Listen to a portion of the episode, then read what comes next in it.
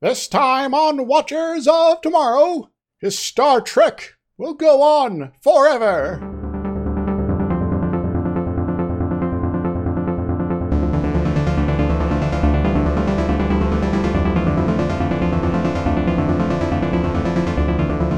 Hello, everyone. Welcome to Watchers of Tomorrow, the sci fi review critique show that's putting the humanities back into science fiction. I am Gepwin. I'm joined, as always, by my friend and co host, Dr. Izix. Hi. And this week, we're doing something a little bit different because, as anyone who's been listening to this show knows, if you just found this episode, go back and listen to another one because this probably isn't a good one to start with. because we're kind of at the uh, the end of some things before we start something new. Yeah, we just finished all of Star Trek the original series. All of it. All something episodes. Like uh, like 79 was it? Or I forget the exact name. Yeah, number. I pulled up the the page. I was hoping that it would say Wikipedia is, has failed me. Oh wait, 79 episodes. There we go. Hey, I was right. Cool. I, I win the internet, yeah. right? I will be honest. I feel lost because we usually just have like we do the synopsis and then we talk about the things, but this is just what we thought of the series as a whole. So I guess the question is, what did we think of the series as a whole? See this. So this is the very first time that I, a very long-term Star Trek fan, have actually sat down and watched all of original series. And um, yeah, I, I think I've until this watch through, I've not I had not seen every single episode, and uh, of those that I had seen previously, it'd been so much so many years. It's you know might as well just be a fresh start anyway. Yeah, I'd only seen a handful, and the movies. I think the thing that really really struck me is just how weirdly inconsistent this show is. There's uh you know like some weeks some folks are sort of of this sort of characterization other weeks of this characterization. But this is also kind of a problem that shows up in later star trek as well even like all the way through the tng era and uh, all that. And it's like all right i guess this is just kind of a side effect maybe of serialized writing maybe. Maybe. It wasn't quite as much later. Like if you look at tng which we're going to soon ish uh you know the first the first season they don't know what they're doing yet. But after the second season they you basically know what every character's going to do you kind of get the, uh, the, the general they vibe. usually don't get a you don't usually get that out of left field thing like you do. It, like this you don't even see the thing is there were certain episodes on other shows where like every now and then you like you have a weird episode and you go like oh that that character's not acting the way that they normally do. That's mm-hmm. weird. This show every episode no one's acting the way they normally do because there's no normal way they act. Yeah, it's just never pinned down quite right. Well maybe they're just all, every single episode's in a parallel universe th- you know, th- so throw ca- all canon in the in the garbage and we're fine. no, it's just so strange that it like it doesn't have a consistent tone particularly, which is fine. They're trying different things in most episodes. It doesn't have consistent like writing because there's there's like four or five particularly good episodes and they're the ones that anyone's ever heard of. And those tend to be from like the kick-ass writers and then they eventually kind yeah. of start vanishing from the show and that's about it. They don't have good like the characters are inconsistent. The world seems wildly inconsistent. The way anything functions is wildly inconsistent which i don't care that much about. Like you don't have to base everything on some sort of hard research sciency stuff but when you're pulling random things that the ship can do out of the air every episode, it becomes a little difficult to get invested in what's going on. so uh, we're going to tech tech our way out of here, and presto, we've survived! Hooray! Kind of makes that whole, uh, you know, what, what was the right term? Um, Captain, help me here. I'm, I'm dying. I'm not sure what you're trying to get at. The, the, the weight, the uh, the the the um the stakes. There we go. The stakes just yeah, there you suddenly go. aren't really there ever because you have this sort of uh, you know terrible pattern of uh, yeah we'll we'll figure it out and then we'll get back to status quo again next you know this you know next week and everything will be fine. Uh, which is a, kind of a problem in a lot of Star Trek. Again, all the way through at least the uh, you know the TNG era, uh, especially in like Voyager, where you have like all right, so last week, our half the ship was blown up and uh, a bunch of people died. And then next week, well, everything's fine. There's no damage anywhere on the ship, and no one's really thinking about all the people that just died. So, uh, hooray! well, the thing with, especially since it was episodic, you run into that problem.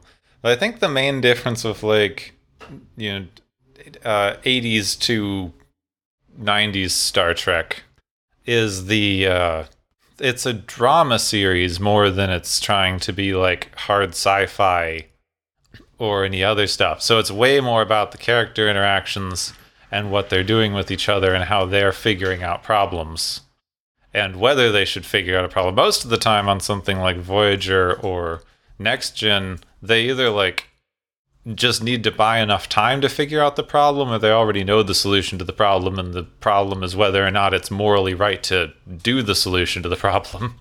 And uh, I will say that they, in the original series here, they do try to have a lot of character sort of stuff coming in here, but with that lack of consistency, it kind of undoes itself every once in a while, and it's like this is you had something going good good there for a while, and then suddenly ah and so I guess the the character arcs for what they are in the series are pretty weak um, because you know they're because they wanted to be a bit more on the the sci-fi end of things, but were much better at the character stuff, and so didn't do either one super well. Yeah, this is like this is a monster of the week show with no monsters. Yep. Occasionally monsters.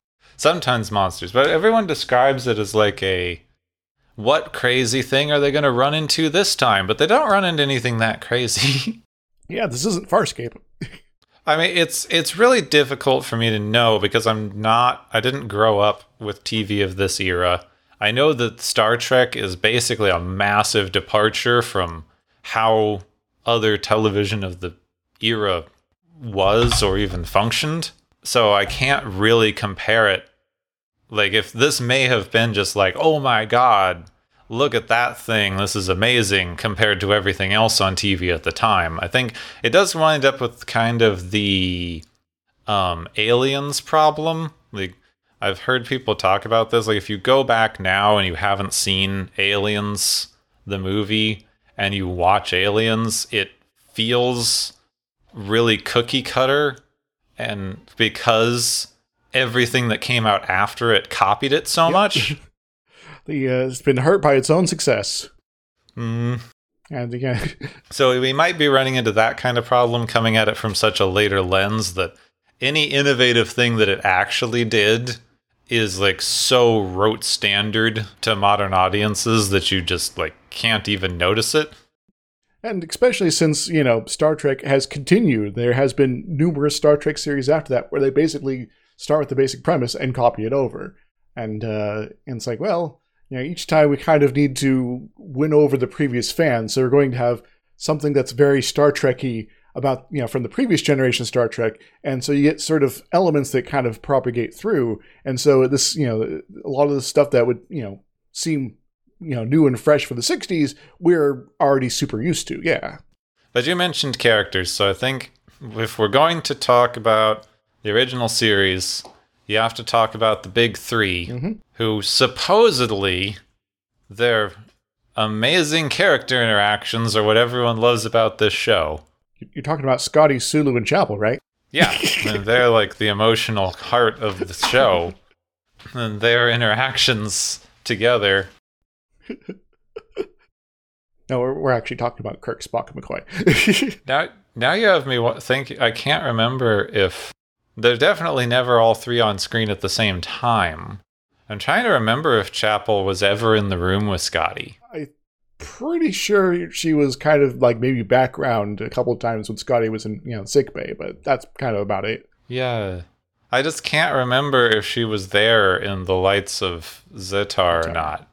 Well, I guess we could pause the uh, recording and check that out, but uh, I don't really feel like it. yeah, so. but why? So yeah, you have the you have the brotastic trio mm-hmm. Kirk, McCoy, and Spock. I don't understand what their dynamic is supposed to be because it does change a lot. I guess you're supposed to have like the two old friends, the old doctor who's like telling the young friend captain advice. He almost never goes to him for advice, except maybe once. And like, It's, it's hard to tell how much older than him he's supposed to be. I'm going to say at least a decade. but uh, I guess more often McCoy comes to Kirk and says, "Hey, you done screwing up. Uh, cut it out." Uh, yeah, and then Kirk goes, "Shut up! I'm the captain. Screw you." and then he might think about it. He might not. Depends on the episode. Yeah. and you got uh, Kirk and uh, Spock over there, and uh, Kirk's like, "I need information and tell me how to fix the problem of the week." Yeah, they're supposed to just sort of be the Kirk's completely led by emotion and Spock's not. Mhm. But it's very, very. The show really cannot decide episode to episode, or even often in the same episode, whether emotion is good or not. It's it's it hims and haws, and it kind of comes down to again probably what the writer's feeling like that day, which is frustrating, honestly. Because yeah, if you're trying to make a point for one or the other, then okay, that's fine. But if you're c- trying to have it kind of both ways, you just kind of I don't know annoy the the, uh, the viewer for after a while. Though I guess there is maybe something to be said about you know this being a struggle that is something that we as people are having to face, and it's just never going to be resolved. I guess that's maybe something to take out of it. But they're not exactly doing any of the things. They've never done this well. There was there was a line in an episode of Voyager that I remember that I I really wish they'd done something with the idea. Because you have Captain Janeway talking to Tuvok and he says something about how it's only logical. And she says that's the great thing about logic, you can use it to justify anything. to a certain degree, yeah. Depends on uh, what you set up as your initial, uh, initial premises and uh, what sort of decisions you want to make as far as progressing forward in the logical structures and so on and so forth. And so you can kind of generate a, lot, a logical pathway that gets you to where you want to be, kind of depending on what your alternative mo- uh, motivations are. And so to declare that you know all logic will lead to a singular truth at all times is a little ridiculous because that's not how people Mhm. actually, including Vulcan. Yeah, the Vulcans never do that. And I do think that the I don't know, I was very disappointed in how they're supposed to be all friends and buddy buddy. And actually I had seen all of the original Star Trek movies long before I saw any of the show because when I was growing up it was just easier to find the movies. It's like, well, some of them are like in theaters right now, so let's go watch it. Or Mhm. you know, they're coming out on on, on VHS tape and things like that. Because this is we're, we're old, you see, and uh, this was before things like DVDs were even a thing. Yeah, like I my mom was a was a Trek fan. She's the one who got me into it originally. So she had the movies on tape, but you know, back then if you wanted to have they didn't even offer most full series on VHS tape. and it's it, And if you wanted them, they were ridiculously expensive. Only one tape could only hold like 2 to 3 episodes depending. And so basically, you now have to fill up an entire shelf's worth of space in your home with like, you know, like $500 worth of videotape. And there's your series. Yeah. So series weren't really a thing back then. no, I, I have, I think, seen a couple full uh, shelves like that now that I think about it. Hmm. But, you know, not, not, So- not usually owned by individuals. So coming into this, I was used to the movies, and the movies, as we'll get into later, they do have a somewhat mildly antagonistic friend relationship. They don't in the show. Like that they all hate each other. to varying degrees, yes. Especially uh, you know, the, the, the McCoy Spock uh, interaction. Yeah, the McCoy Spock thing, they loathe each other and can't stand being around each other. And there's like the interactions are explicitly racist. And Don's with Kirk and Spock are not much better. He's less explicitly Yeah, racist. it's, it's more of a more subtle there. Though I, I will say that over the course of the series, uh, McCoy does mellow out, but still there's a bit of sting there. So Again, it really depends on the Mhm. episode. Like, oh, Like sometimes he's not doing it at all, and sometimes it's the core of the episode, and sometimes he uses it to solve the puzzle of what's going on. uh, yeah. Uh, I guess the the, the best moments I can say as far as their interactions go is uh, I forget where how which one was like yeah McCoy's like kind of like yeah if you go do this you're gonna get yourself killed so and I and I don't want that to happen and Spock's like I understand or something like that and it's like oh all right so you know there there is an appreciation for Spock from McCoy here despite all the bluster and awfulness um, but uh, you know it's sort of very much under the hood as opposed to the explicit sort of uh, top level stuff. It just makes me feel like Friends were a very, very different thing in the 60s. People, uh, cultures do evolve and change over time, and to say that we, uh, you know, how we interact today is 100% how people interacted, you know, even 10, 20 years ago is uh, a little absurd when you think about it. You know, even just on the the very small stuff, you know, strip away all the technology and all that as well, and how people just sort of talk to each other is going to change over time. Hmm. So, yeah, that might be might be an aspect. So, Yeah, there's not a. The thing is, there's just so little depth in the characters. I think overall, Scotty's probably the only competent person on the entire ship. We've said that several times. I, I think the competency levels go uh, Scotty, Uhura, uh, Spock, uh, you know, uh, Chekov if he's not horny, and then everyone else. Yeah. It was also weird. So I was I was just having this conversation. How strange it is. Like the characters aren't super well written most of the time. They aren't very consistently written. Spock's probably the best written character, and then Scotty because his entire character trait is that he has an accent. he has an accent, and so they, they get that right. And I guess James Doohan is just like, well, I kind of know how to play Scotty. Then, well, I'll just kind of roll with the script, and uh, I'll do my best to be consistent. So it works. And then I was thinking about it, I'm like, well, James Doohan's like probably one of the better actors on the show. You have Leonard Nimoy, who's an incredibly good actor, and James Doohan is a good actor.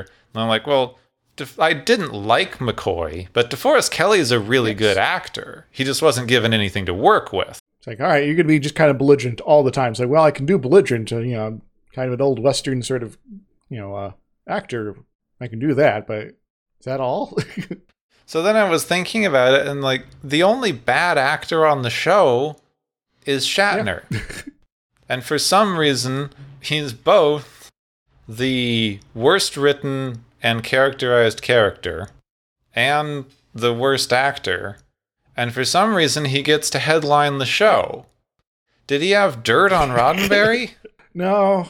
You see, he was a white guy. there, there were a lot of those around. Well, yeah, but he was at the right age too. He wasn't young like Chekov, you know, you know, uh, and uh, you know, you know, Walter Koenig there. Uh, you know, you know, he wasn't, you know, a little older like you know, uh, uh, you know, DeForest Kelley. He was, he was right there in in in the sweet spot. Yeah. He and Nimoy are the same age. Actually, almost exactly. That's interesting. They were only born like four days apart. That's a little weird. Wait, Yeah. Are they clones of each other? That doesn't make any sense. Never mind. No, it doesn't. Not at all. Not even a little bit. So uh, we I guess we al- also poked a little bit like at the you know the absurdity of some of the tech and things like that's been of established, and I am kind of amused that there's just so much power creep throughout the series too that it's kind of laughable. It's like you know early on it's like warp one is like as fast as we feel like we're safe to go most of the time, and then you know suddenly warp five is like oh that's that's we're going we're going all in to uh, chase these guys down, and then Hmm. by the end of the series, it's like suddenly we're traveling at warp ten billion or something like that. Well, this is something that I did kind of appreciate. This show doesn't know how anything works and doesn't Yep. care and doesn't think you should either. And to a certain degree, I'm a okay with that. You know, because Yeah. if what you're trying to do isn't to explain a universe that is you know cons- self-consistent, but to tell stories, that's fine. Actually, Yeah, like when is the show set? No one knows. some stardate. Like, yeah. When how far is anything apart? No Yeah, one knows. just- Can you explore the entire galaxy? It sounds like it. you, know, you can leave the galaxy randomly, uh, if by accident. So yeah, Yeah, a lot. A lot you can leave the galaxy. and you know that you know, and there's sometimes a barrier there that, that hampers your efforts. Sometimes there's not. Uh, sometimes you get psychic powers. Sometimes you don't. Sometimes there's uh, Cthulhu aliens that are like pretending to be humans taking you out of the galaxy, and uh, other times you actually get the uh, you know the, the cosmic horror aliens to help you get back to the galaxy. It's all fine. And I can really respect that, especially with how lore and canon focused everything is now. Because there was this, so I saw this thing ages ago. They were criticizing the last season of Game of Thrones, which I stopped watching that show half a season in. So you know, say what you will with it, but It has its moments, but yeah.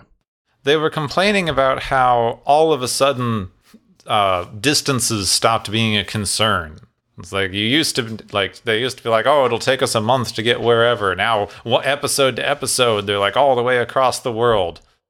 It's like either you're writing like people are writing these these stories. Like this is decisions that people are making outside of the world of the show.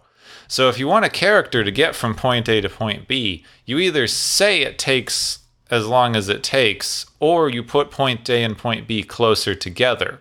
It doesn't really matter. The character needs to be in one place or another, and whether, like, if you need them to not get there for a certain amount of time, you're going to do that. But they're going to get there whenever the story dictates they get there. So worrying about this whole well how long does it take to get places? And why did the klingon homeworld suddenly wind up so much closer in enterprise than it was in next gen it's like who cares? It takes people as long to get places as it takes people. It's a story. You know, to try to codify an exact geometry of the galaxy in Star Trek is a fool's errand. Don't even bother. terry pratchett used to have a thing at the back of all of his books that said map of the world you cannot map an imagination there we go. It's like, yeah, yeah. For our t- plot today, we're going to say this is so far from here, and you know, and uh, then we're good to go. And uh, you know, there's going to be these features somewhere in the world, and they are this sort of position relative to each other. Maybe, unless we don't need them to be, which case we'll change it. So that's fine. So I, I guess to a certain degree, we should basically suggest to folks that if you're going to be super bent out of shape about Star Trek canon at any t- point in time, maybe just chill. See, the thing is that I don't think people understand, and you can speak to this more because you are an actual writer. No, I'm trying to be. But- when you have something like that, like it takes you three years to get from Earth to wherever, that's a limitation that you're setting yourself in the story that you're using to write interesting things around. The limitation is arbitrary. You've just set yourself a rule so that you have to follow it and you can't just magic people around but it's it's a challenge for the writer, which usually produces, you know, better work in the end. But it's arbitrary. Uh, this actually uh, reminds me a little of a uh, discussion I had with uh, a writer named uh, Mary Elode. Um, I hope I'm pronouncing that correctly. Uh, she has a, a series of uh, sci-fi uh, you know, novels that uh, you know take place in a sort of alternative reality solar system sort of situation, uh, and there is and, and, and the the first stories actually very much have a it takes time to get you know between different bodies in the, in the star system. And so you know part of the plot is that it's like okay we're going to be on this journey for so many months and you know we might be in a hurry but it's still going to take us five months to get there and hopefully we can figure out our you know our plans and things like that well before then. Um, but in the later stories it's like yeah and then we have development of new technology that lets us basically get around that problem and it just that's how the world works now. And you know that's something you can sort of do if you're trying to have this very you know you know a consistent sort of structure is to actually have your world change like that that and that's also another option as far as you know kind of just hand waving it away. You know it's like okay if people are going to be concerned about uh, uh, you know crazy canon and all, all the sort of mathematics of the geometries then that's one option. But star trek is just like eh we're not going to worry about it. So they don't. I keep getting reminded of this. Uh, it's a whole essay that you can find, but I was reading uh, Ursula K. Le Guin's Left Hand of Darkness. It's a really, really good book, and she has a very amazing introductory essay to it that I recommend people find. It's way too long to read on this. paraphrase the gist of it, the piece that I really, really liked was basically science fiction authors should not concern themselves with extrapolation because that's not what you're there for. You're there to write a metaphor about how people are now. Mhm.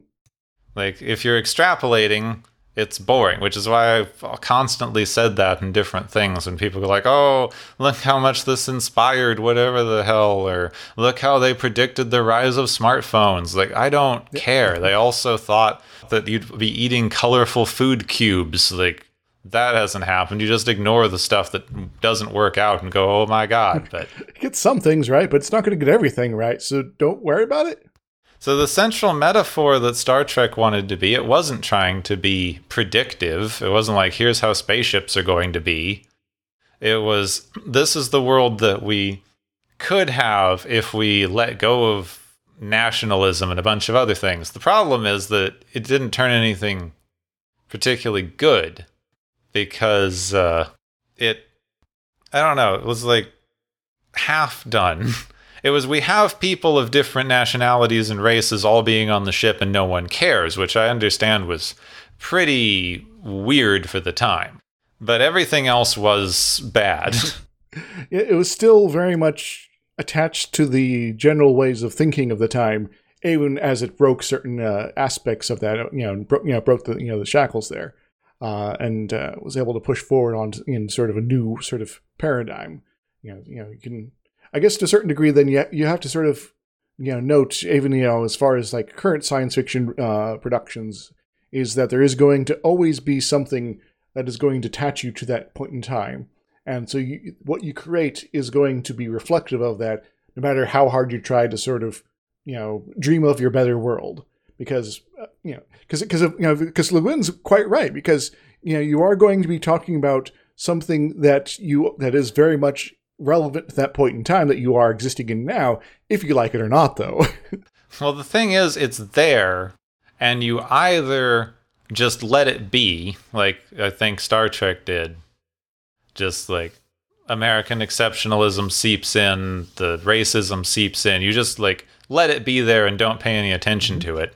Or you actively use it and comment on it. You say, yeah, this is still here, but what does that mean when we, you know, separate it from the world you know so you can actually look at it and examine it?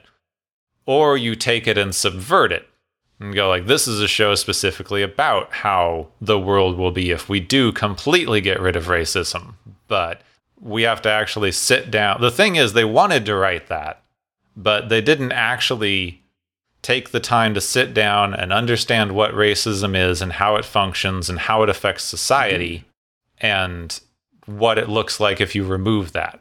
They just said, we're going to have people who are not white on the crew. which is a good first step but you need more than that Yeah. We are done now. which I guess is once again kind of this is how the thinking of the time very much was that you know oh just being specifically not horribly racist was good enough as opposed to understanding the underlying dynamics and you know the, you know, the problems and and you know the, the hidden aspects of ra- racism that are not so uh, easily noticed when you got you know the where most of the explicit uh, you know uh, visions of it is actually you know things like lynchings and you know uh, voter suppression and you know, you know people being shot in the street because of the color of their skin. This is you know this is there these you know these very heavily you know overt you know signs of racism do, do make it harder to understand and see the less overt and obvious ones. Yeah, and they were able to get around some of that. And the thing is they like the weird thing is they they didn't have they had a couple of really weirdly racist things in the show. Like the whole exchange with Lincoln in Savage mm-hmm. Curtain. And they, they just they demonstrate anytime they actually try to talk about it, they demonstrate they don't know what they're talking about. But they usually don't talk about it, which I see the argument for because if you're saying that this world has evolved beyond racism and everything's just normal, why would anyone comment on it? It's not weird. Uh, except they're still super racist to anyone who's not human, Still that uh, paranoia of the other. which seems to just like it's just constantly undermining any point they're trying to make, which was so strange. know, uh, you know the I guess it's maybe sort of uh, you know draws a circle around in a weird sort of way of that there is very much different sort of I guess try not to say degrees of racism because that doesn't make any sense. But you know the the in group of what you sort of define is you know part of your sort of quote tribe or whatever does change uh, depending on the context of the society you're, you're working in. Uh, you know because you know though it's not not much of a thing anymore. There was a time in the U.S. where you know if you were say Polish or Irish, there was basically a whole bunch of folks that wanted you to go to hell and leave the country. Uh, you know, because it's like, oh, these these foreigners are coming in and moving into our into America and uh, causing all sorts of ruckus. They're bringing crime and disease with them, and you know, this is no good. So we gotta rail against them and uh, tell them to go back to where they come from. And like, well, these are like white people. and so the so and so the people that are mostly focused about you know racism as in whites versus you know African Americans and or you know Latinos or anything like that they, they, they seem to have there's this is just sort of the latest incarnation of how you know absurd we sort of treat each other but we keep changing how absurd we treat each other in order to update to what is bothering us at the time and who can be the scapegoat and who can be you know put, you know who is the minority that we can put all the blames of our own problems and, and failings on and yeah it just it's it just frustrates me well, it's been pointed out the way that the system of racism perpetuates itself is to continuously expand the in group mm-hmm. whenever some whenever either someone gets too upset but they're not the like well it's not exactly they get too upset so you have the tiered system the problem is we're running out of tiers right now it's having problems perpetuating itself because the tiers are breaking down at the moment, which is why you're getting such a, a uh, strong reaction to everything as we're talking yes. about this.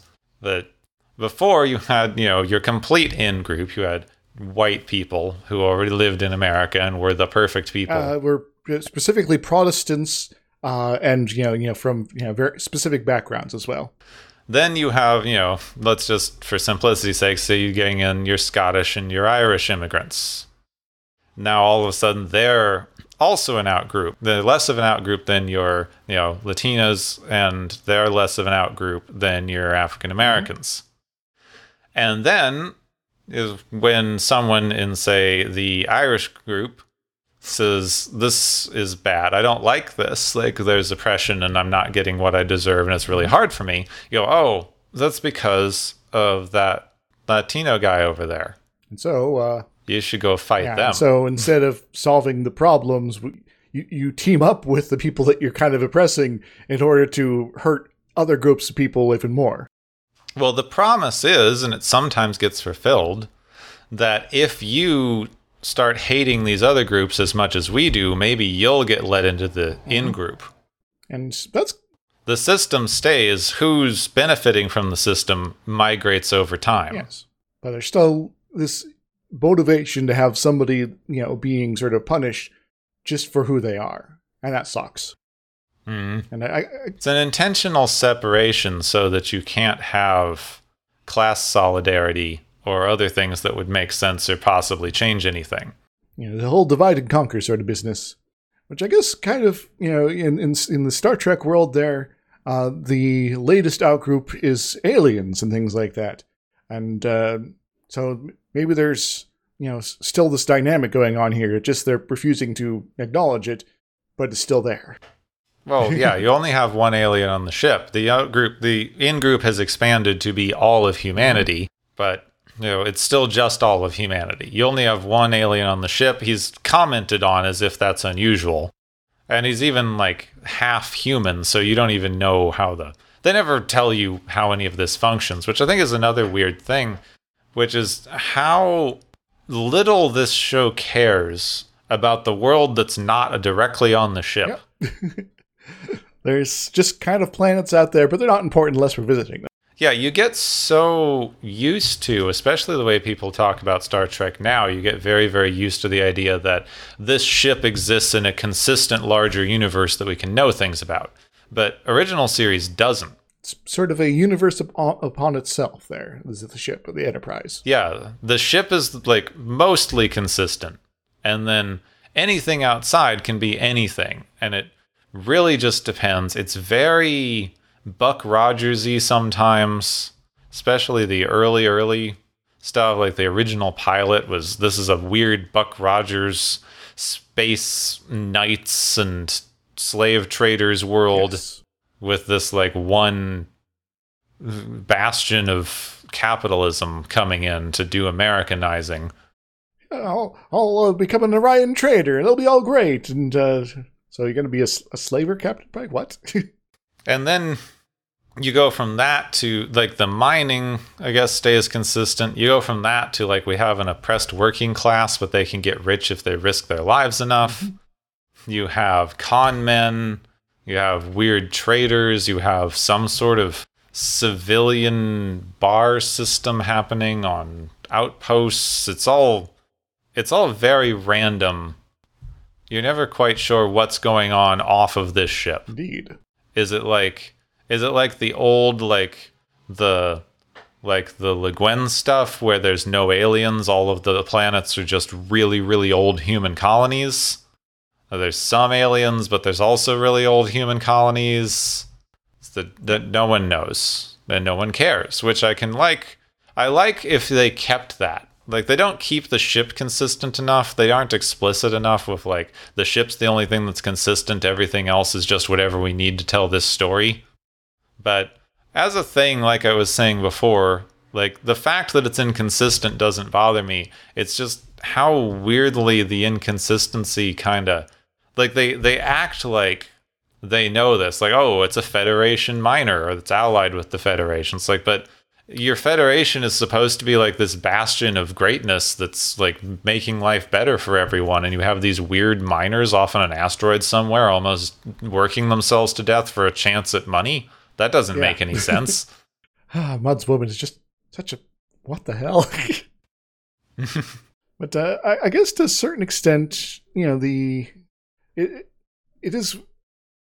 I guess the, I'm going. I'm going to go back to one of the pitches. Is that whole ra- wagon train to the stars, where in the in a lot of westerns and things like that, people kind of had a general idea of the mythology already sort of set up and the and how it was presented mm-hmm. on TV and in you know literature and other things isn't necessarily connected at all to the realities of the old west, but it is a mostly consistent sort of fantasy that was very well known at the time, and you know, you know Star Trek sort of being sort of that you know at, uh, sort of next step you know this but in the future kind of has to both abandon but also try to incorporate some elements of that in order to sort of keep the uh, the audience sort of understanding what the heck's going on.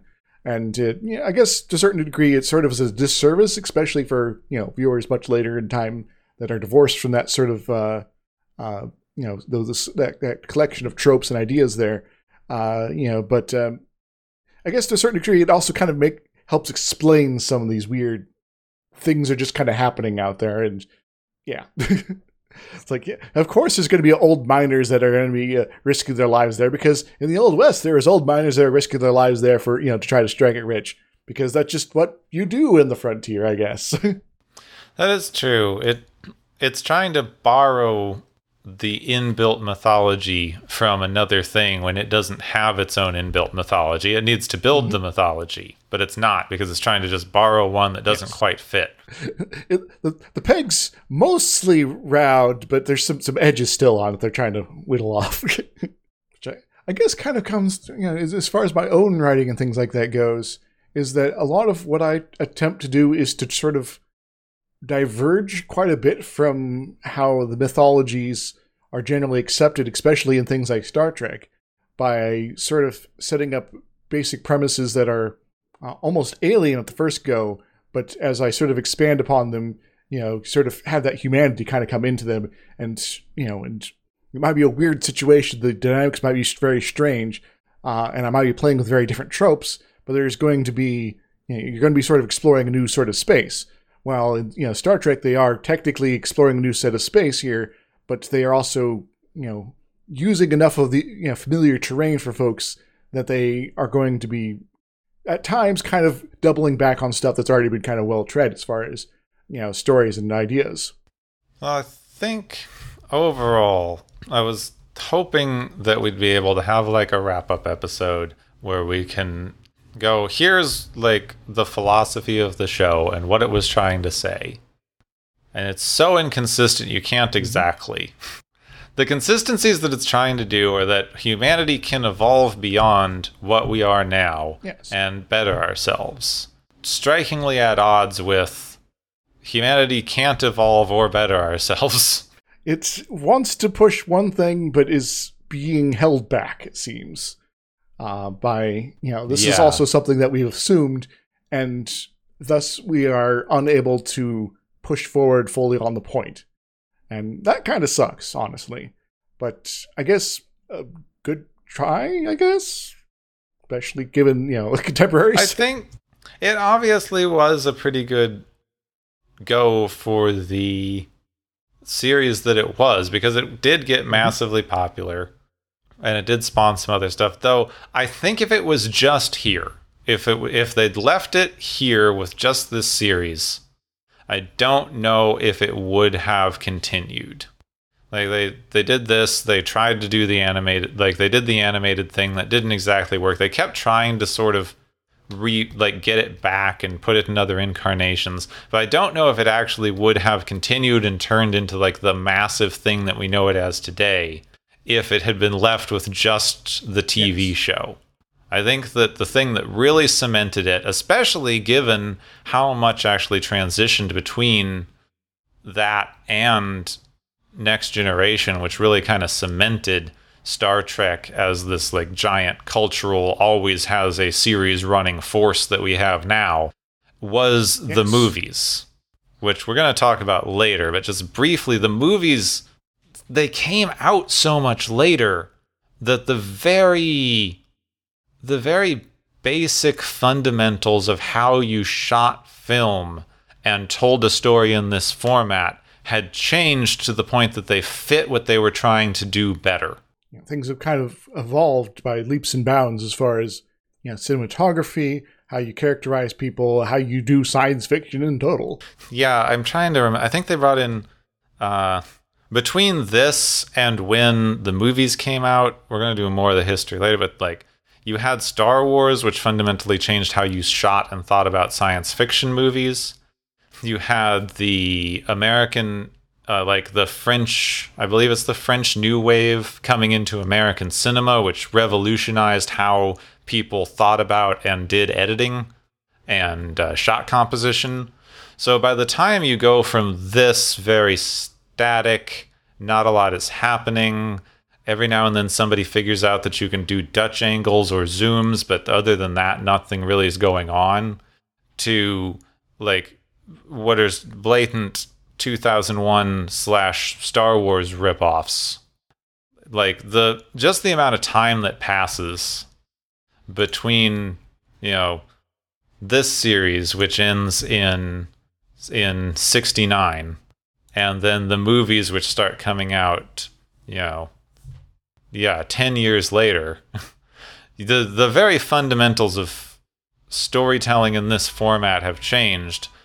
And I do think that they fig- they finally figured out how to do science fiction on screen in the meantime.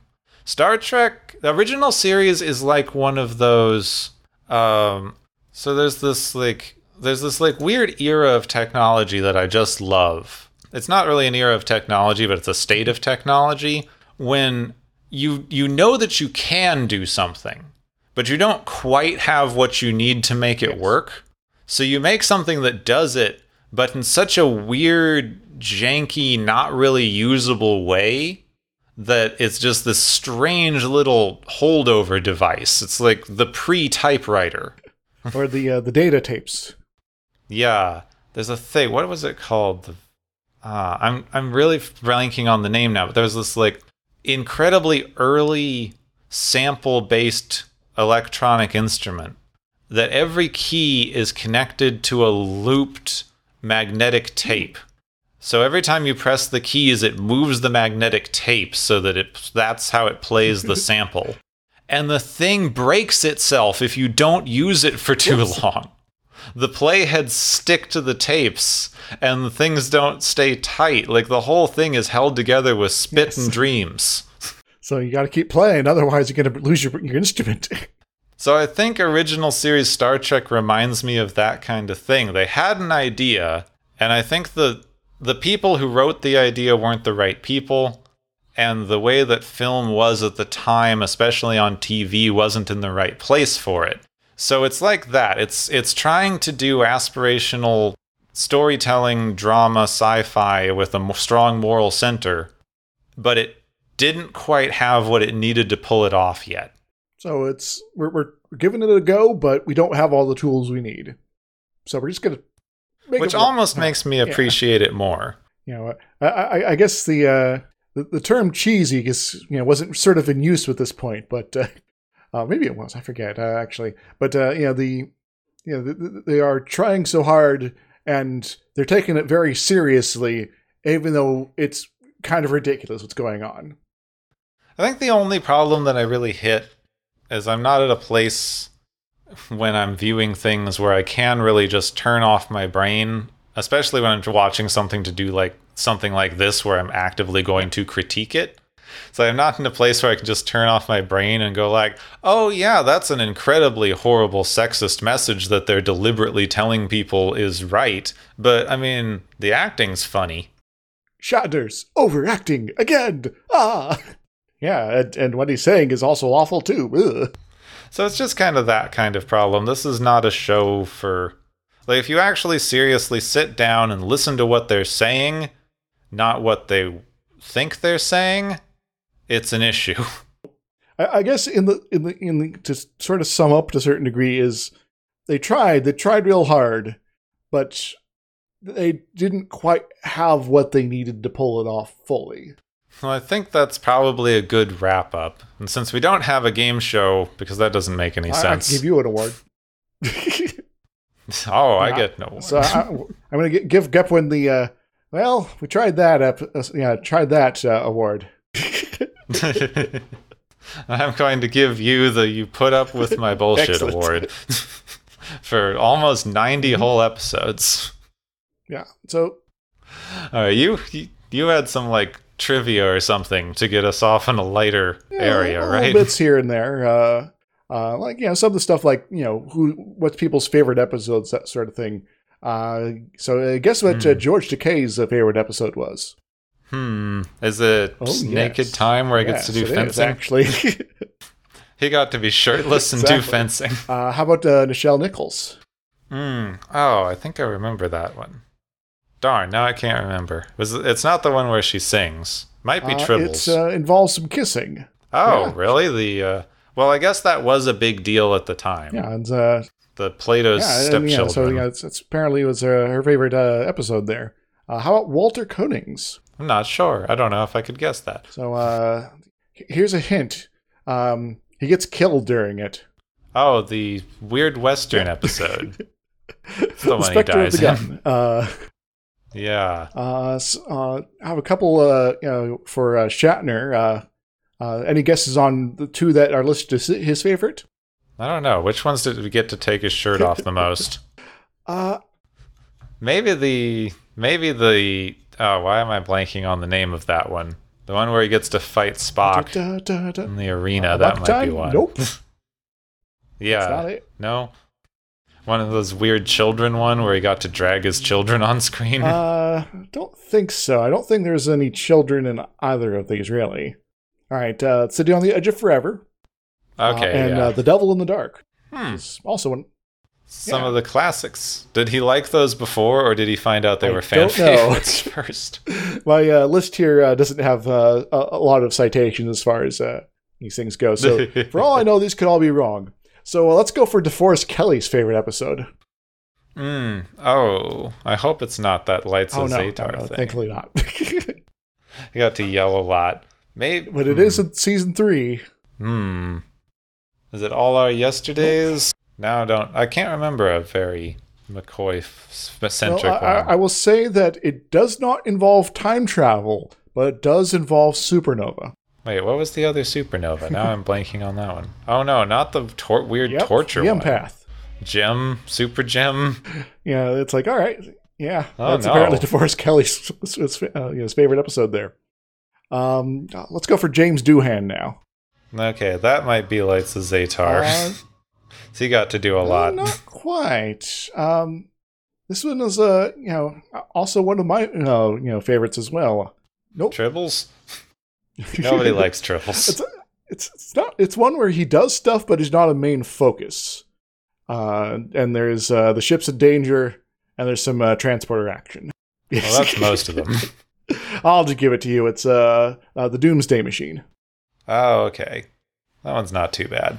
Um, and uh, Le- uh, uh, Nimoy's uh, like has a whole bunch of them uh, listed down. So uh, if you can get any one of them, I'll give it to you.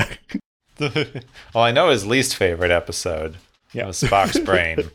That, well, I'm just curious if Galileo 7 was on his list because that's the most like Spock centered episode of the list thing. I got here. Ah, interesting. So they didn't like the episodes that were written for them. Well, I'd, I'd say that uh, several of the episodes here, uh, he does play uh, a pretty large role. So As long as it's not Turnabout Intruder or Nope. Savage Curtain, it's probably good. Actually, he might have liked City on the Edge of Forever. That was a very Spock and Kirk centered episode. that is on the list here, uh, along with The Naked Time, Journey to Babel, The Devil in the Dark, Amok Time, and This Side of Paradise.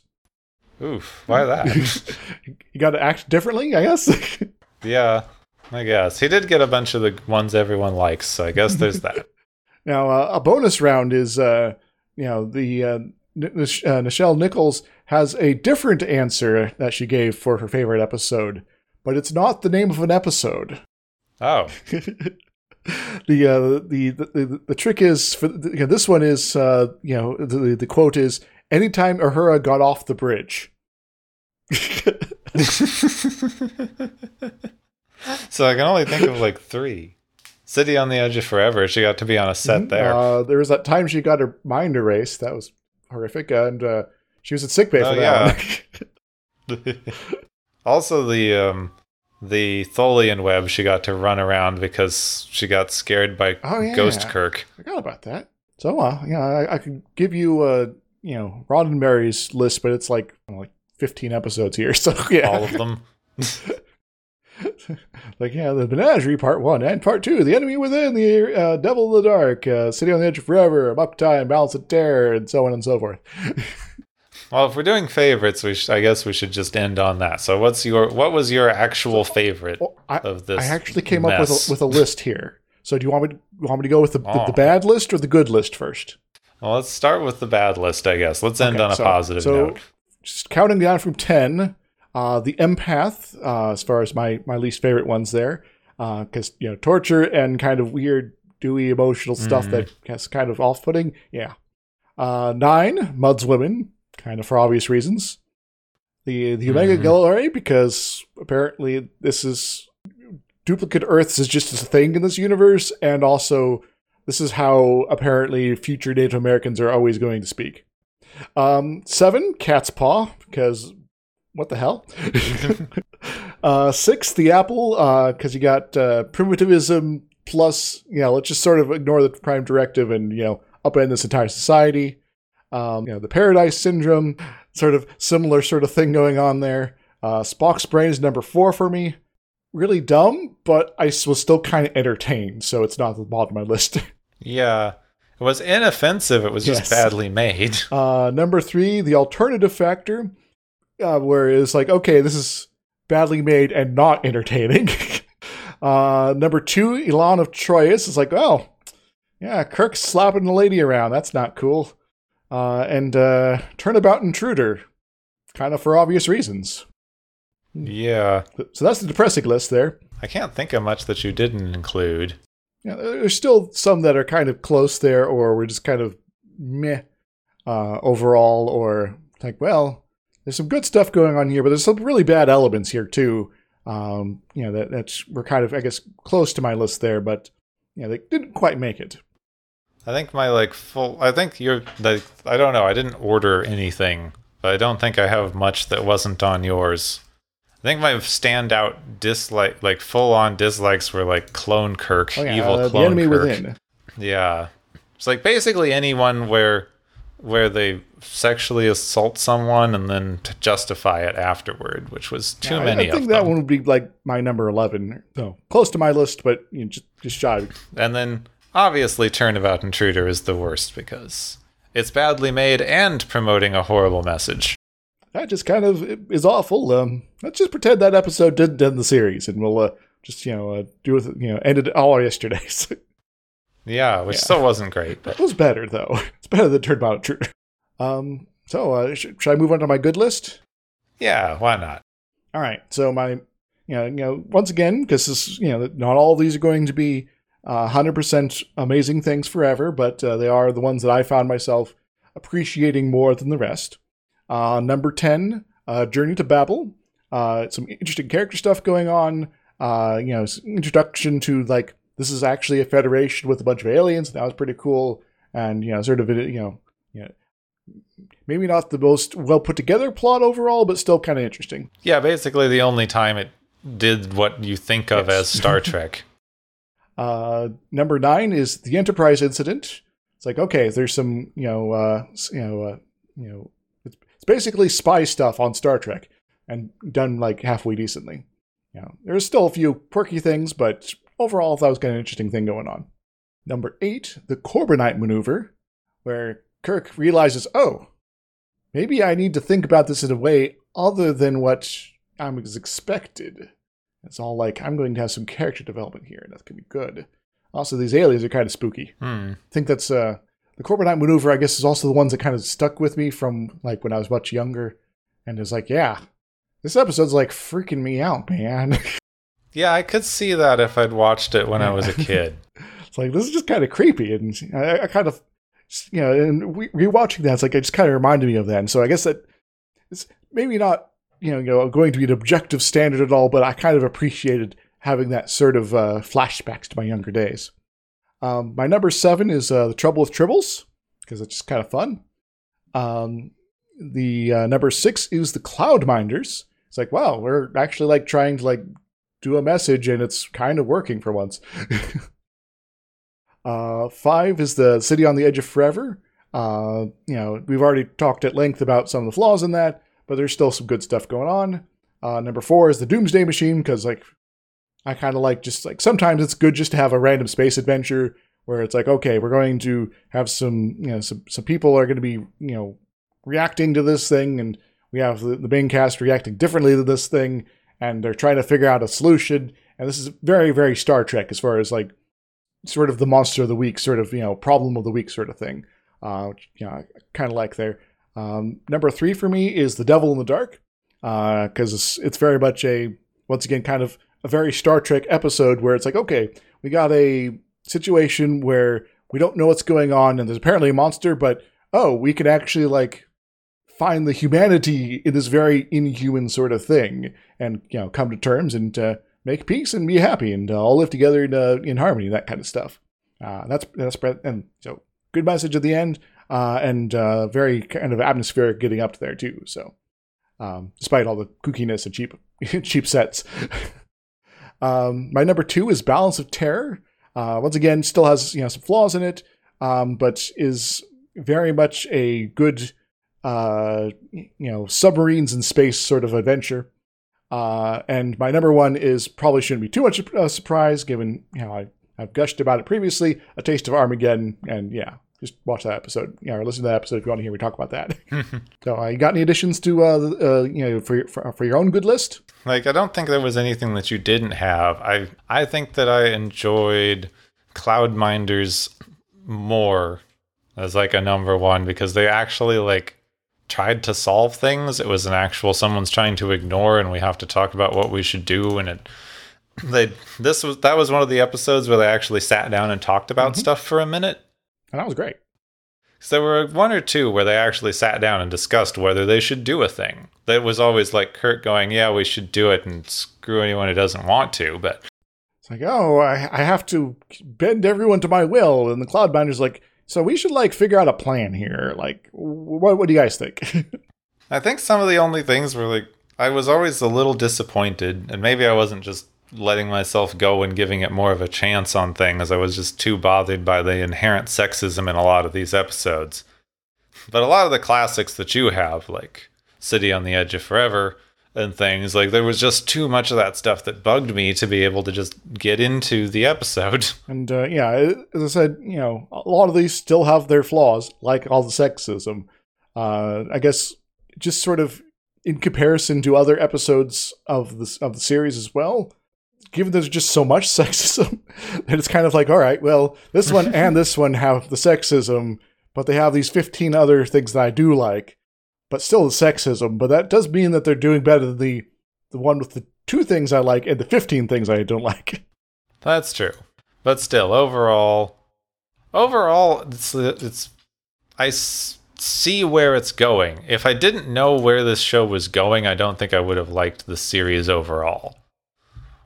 It's just too too much. Like compared to other things at its time, I think it's probably one of the better shows, so I see why it resonated with people.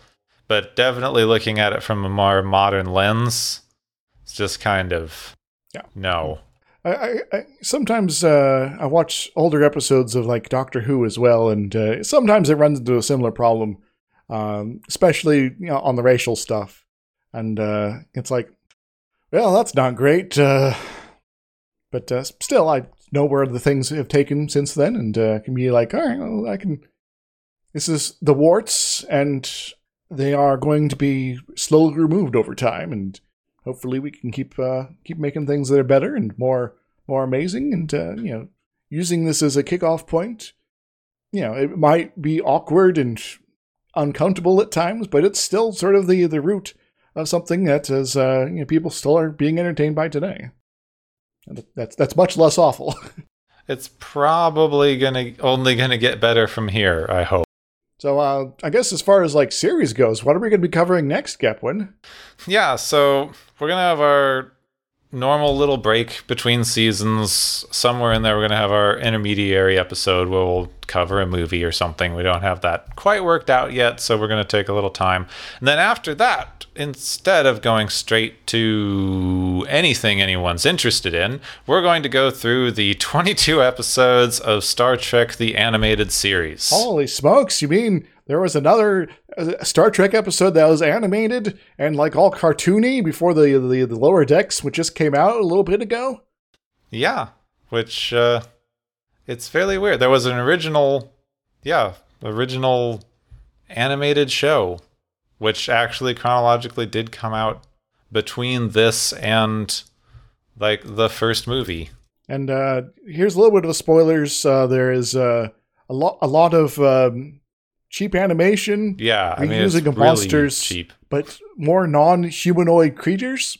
Um, but also apparently magic works. Oh, fun.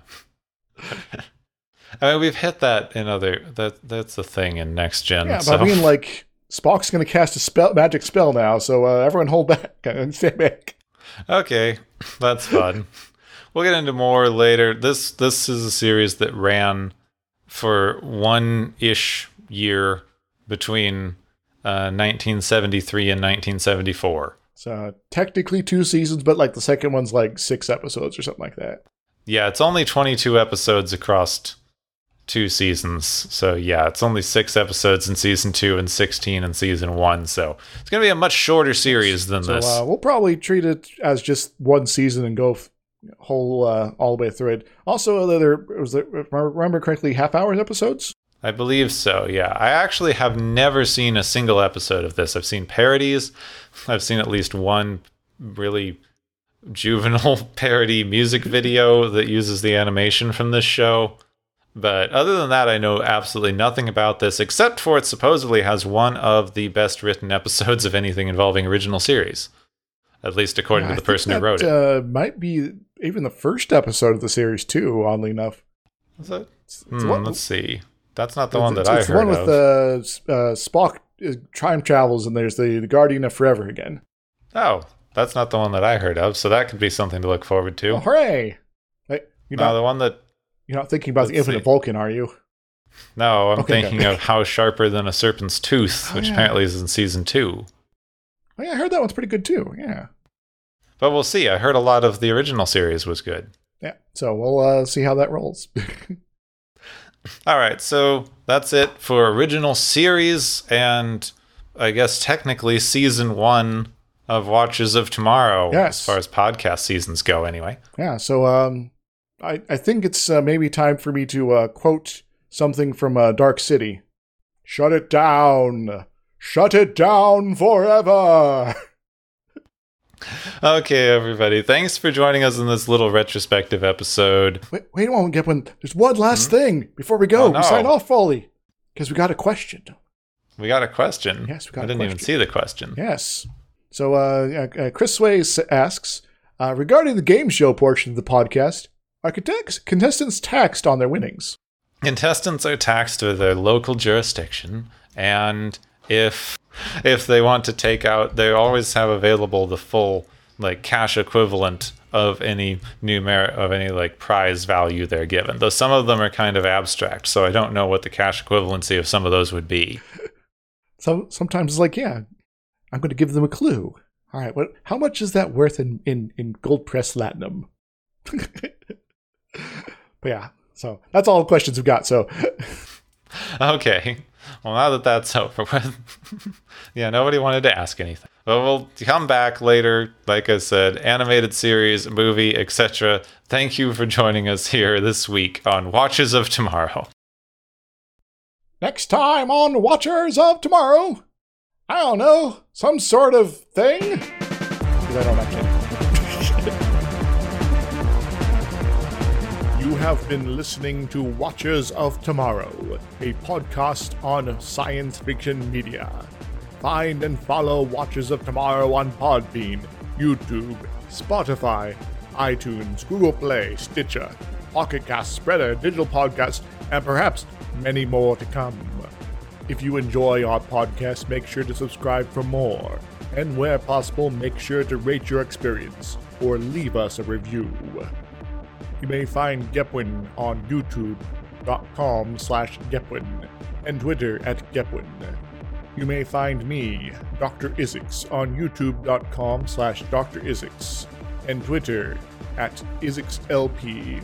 Music is Waveform and Maury's Principle, both by DRKRN. You can also check out the Watchers of Tomorrow Discord channel. Make sure to share the experience with your friends, family, enemies, and alien overlords. If you feel you are suffering from transporter syndrome, please be aware that the next time you step off the transporter, that you, that is now, no longer exists.